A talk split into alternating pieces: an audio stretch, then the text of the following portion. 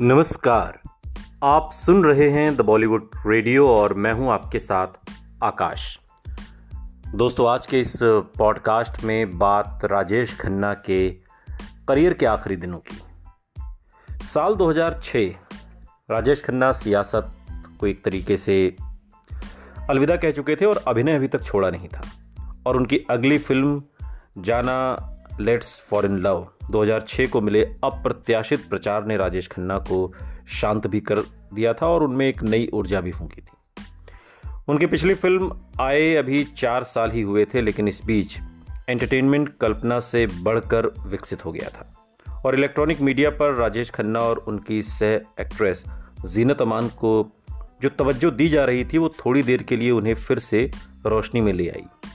राजेश खन्ना और जीनत अमान दोनों की जाना में विशेष भूमिकाएँ थीं जो मूलता, लेखक, निर्माता शाहरुख मिर्ज़ा के बेटे रेहान खान को पेश करने वाली एक फ़िल्म बनाई गई थी। लेकिन राजेश खन्ना और जीनत अमान के फिर से एक साथ आने से फिर कुछ समय के लिए ही मीडिया का ध्यान इस फ़िल्म ने, राजेश खन्ना ने और जीनत अमान ने अपनी ओर खींचा। राजेश खन्ना ने वर्षों से प्रेस से ऐसी तवज्जो पाई नहीं थी और उन्होंने उसका भरपूर लुत्फ उठाया। फ़िल्म की प्रेस कॉन्फ्रेंस के दौरान अपने धारीदार बालों के साथ राजेश खन्ना ने ही ज़्यादा बात की और मशहूर राजेश खन्ना की जो अदाएँ थीं और जीनत अमान का आकर्षण चूँकि अभी भी बरकरार था। लेकिन यादों की गली में सफ़र पर निकलने की बजाय राजेश खन्ना ने हताशा में वहाँ आए हर शख्स को खुश करने की कोशिश की, ताकि वो कहीं दोबारा उनमें दिलचस्पी न खो दें ये राजेश खन्ना की आखिरी कोशिश थी। नई शताब्दी के पहले दशक की शुरुआत में राजेश खन्ना के जीवन के हर छोटे छोटे टुकड़े की धूप पर परेशानी के बादल घिराए थे। उनकी माली हालत बद से बदतर होने लगी थी और सुगबुगाहटें थी कि वो आशीर्वाद बेचने की कगार पर थे। हिंदी सिनेमा जगत की ज़्यादातर अफवाहों की तरह कोई नहीं जानता था कि उनके घर के बेकाऊ होने की खबरें कितनी सही थीं। लेकिन लोग उन पर यकीन करते थे क्योंकि राजेश खन्ना परेशान नज़र आते थे। इस खबर ने कि इनकम टैक्स ने उन पर डेढ़ करोड़ बकाया रकम का नोटिस ठोंक दिया था और इसको पूरी तरह सच ही कर दिया। रूमी जाफरी को याद है कि तकरीबन इसी वक्त सलमान खान ने उन्हें फ़ोन करके कहा कि उनका भाई अभिनेता निर्माता सोहेल खान उनके साथ किसी सिलसिले में बात करना चाहता है। छोटे खान ने लेखक से कहा कि वो लोग आशीर्वाद खरीदना चाहते हैं।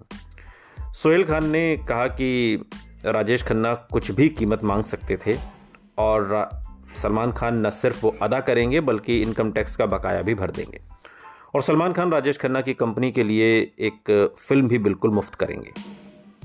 सलमान खान चाहते थे कि जाफरी सौदा करने में उनकी मदद करें और रूमी जाफरी समझते थे कि इससे बेहतर इंतज़ाम हो नहीं सकता। बंदोबस्त। रूमी जाफरी अपनी उत्तेजना थाम नहीं पाए और राजेश खन्ना को फ़ोन पर इस पेशकश के बारे में बता दिया। लेकिन जवाब में मिली उदासीन खामोशी। आखिरकार जब राजेश खन्ना बोले तो उन्होंने पूछा कि ऐसी सलाह भी कैसे दे सकते थे? और उन पर पीठ में छुरा भोंकने का आरोप लगाया। रूमी जाफरी याद करते हुए कहते हैं कि काका जी ने कहा, मैं तुम्हें दामाद जैसा समझता हूँ, और तू मेरा घर बिकवाना चाहता है, सड़क पर लाना चाहता है। मुझे समझाने में बहुत मुश्किल हुई कि मैं सिर्फ़ एक डाकिया था। सोहेल खान का संदेश लाने वाला। जाफरी एक इंटरव्यू के दौरान याद करते हुए कहते हैं। राजेश खन्ना ने जाफरी से कहा कि कोई भी अंबानी भी उनका घर नहीं खरीद सकता और बातचीत जितनी लंबी होती गई, राजेश खन्ना उतने ही दार्शनिक होते गए। उन्होंने ये ख्याल भी ज़ाहिर किया कि एक दिन वो मर जाएँगे, लेकिन आशीर्वाद हमेशा रहेगा और उस वक्त तक दुनिया राजेश खन्ना को नहीं भूलेगी। जो अदाकार कभी बॉक्स ऑफ़िस का बादशाह और रोमांस का राजा कहलाता था, वो हमेशा ऐसे मनोहर खिताबों को जरा गंभीर, ज़्यादा ही गंभीरता से लेता था। और उसके मन में कोई शक नहीं था कि वो वाकई एक तरह राजा था। उन्हें अक्सर ये कहते हुए बताया जाता था कि राजा राजा ही होता है, चाहे राजगद्दी पर हो या वनवास में।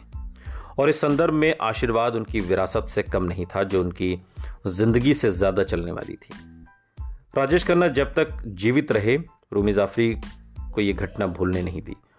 और उन्हें याद है, सोहेल खान भी जो कुछ साल बाद अचानक राजेश खन्ना से मिले और सलीम खान के सबसे छोटे बेटे की हैसियत से अपना परिचय कराया। उनको भी राजेश खन्ना ने बुरा भला कहा।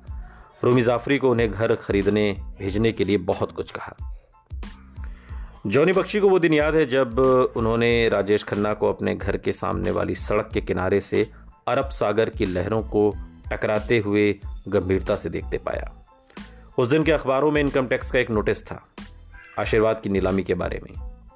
राजेश खन्ना बिल्कुल टूटे हुए थे। जॉनी बख्शी एक भूतपूर्व इनकम टैक्स अधिकारी विनय कुमार को जानते थे, जो बाद में अब्दुल गफ्फार नडियावाला के निर्माण में शामिल हो गया था।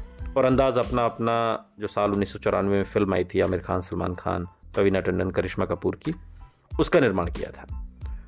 उन्होंने राजेश खन्ना से पूछा, अगर वो चाहते थे कि जॉनी बख्शी इस मामले में कोई सलाह मशवरा लें, उन्होंने सिर्फ़ अपना सिर हिलाया और कहा, गल कर। ऐसे थे राजेश खन्ना। सुनते रहिए द बॉलीवुड रेडियो, सुनता है सारा इंडिया।